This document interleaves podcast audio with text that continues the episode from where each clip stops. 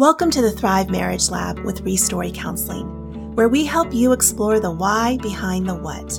Because guess what? We believe that your marriage is not a problem to be solved, but a mystery to be explored and enjoyed. We believe that the more you explore and know your story, the deeper your marriage connection will be. This podcast is now the audio version of our new YouTube channel, Thrive Marriage Lab where each week you can expect us to help you cultivate connection and belonging without the fixing and tips and common things you often hear in the marriage space. So find us on YouTube or listen in.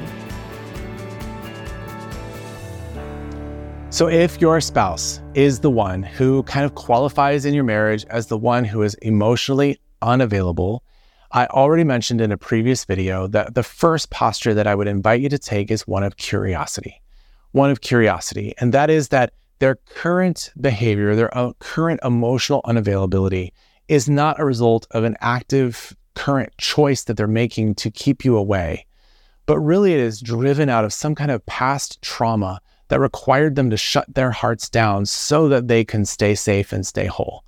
So if you are the spouse who is wanting uh, your partner to be more emotionally available, this video is for you. Welcome to the Thrive Marriage Lab. My name is Chris Bruno, and I'm a licensed professional counselor. And together with my wife, Beth, and our colleague, Tracy Johnson, we post videos to help you understand the why behind the what.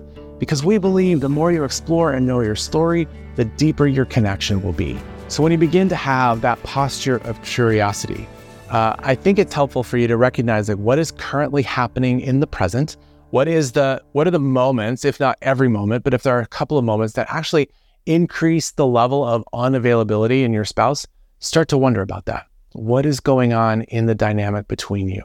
Is there uh, a sharp word? Is there an expectation? Uh, is there some kind of unmet desire? Is there uh, some kind of shame that is showing up? Begin to wonder what is actually happening in the present, in the here and now, and then have some curiosity for yourself where might that same thing have occurred in the past, that same experience? So where where in your spouse's story did they know uh, desire that was unmet? Where in your sp- spouse's story did uh, did they know shame? How was shame handled in their in their life? Where did they know feelings of emotions? How was how were emotions handled in their in their family of origin? Were they allowed to be angry? Were they allowed to to be sad? Were they allowed to express their thoughts? Were they allowed to be anxious? Or was all that kind of stuff either ridiculed, dismissed, swept under the rug, told that they're wrong, boys don't cry, whatever that is? What was, think about back to your spouse's uh, experience growing up.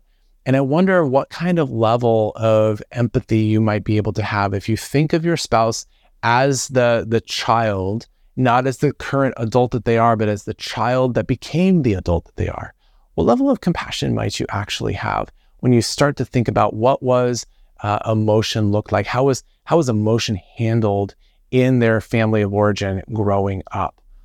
Now, you may actually know some stories. You may actually know from things your spouse has said, their parents have said, that kind of thing. Their, you know, the brother, sister have have shared with you. You might know some stories that have been shared with you where that might have been the case.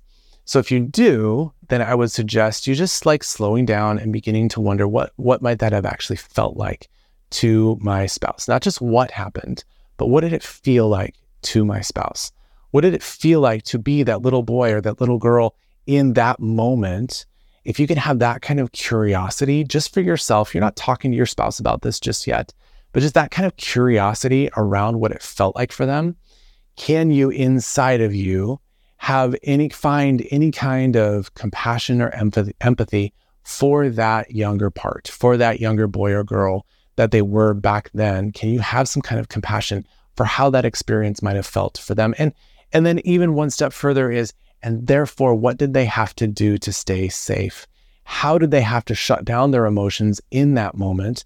And where did they go with them? What did they have to do with them? Where did they feel them? Did they have to completely cut them off? Did they get buried? Is there some reservoir of anger that's somewhere buried in the backyard of their lives? Like, what is happening in that space for them? Can you, as a spouse, move into a place of compassion and empathy for that younger story, I can tell you that if you can do that, it will begin to move the two of you closer and closer together. Now, in a previous video, I did speak to uh, the spouse who may be the one experiencing, like, I just don't, I am not available, I don't have availability to my own emotions, let alone availability to my spouse's. Um, and, and I asked them to consider, I asked that person to consider what are some of those stories that they experienced where that was necessary for them to be able to survive. Where did they have to shut down their emotions in order to make it through the day or the week or the month? Uh, and so, as the other spouse, is the one who's wanting to feel more emotionally connected uh, with your spouse, who's, uh, you know, spouse, you're the one who's able to connect, your spouse is the one who's not. What would it be like for you to listen and invite those kinds of stories? What would it be like for you to wonder uh, about what they bring to you? Are they able to bring, are they able to talk about some of those experiences as a child? And then wonder with them what that felt like. Now, you're not trying to parse out how much time did that take? What happened? Where, what house did you live in? Like, you're not trying to find out all the details.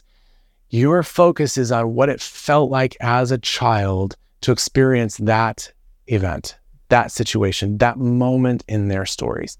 If you can have that kind of perspective as a spouse towards your emotionally unavailable spouse, as they are sharing anything having to do with their upbringing, it is actually going to create a whole different experience of emotional safety, of emotional invitation, of emotional presence on your part to a, a, vulnerable part that hopefully they are starting to bring to you. They're starting to recognize for you.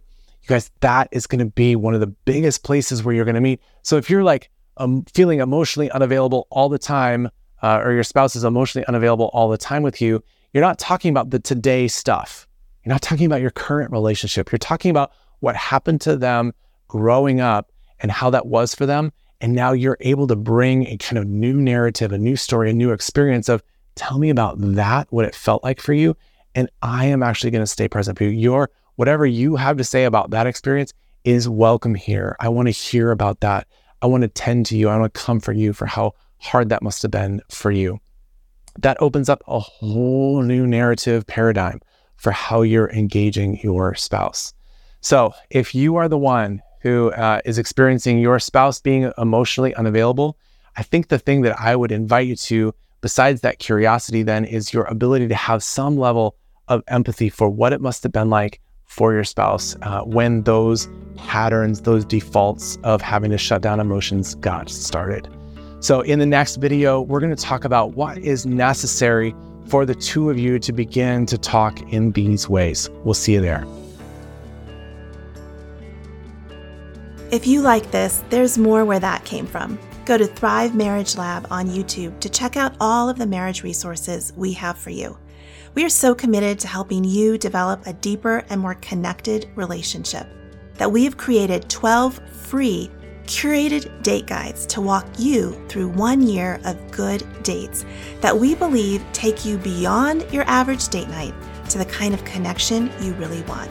So head over to restory.life slash thrive dash dates or just look in the show notes to subscribe to get those for free in your inbox for one year.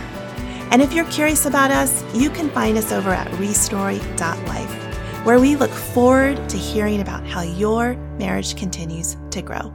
See you same time, same place next week.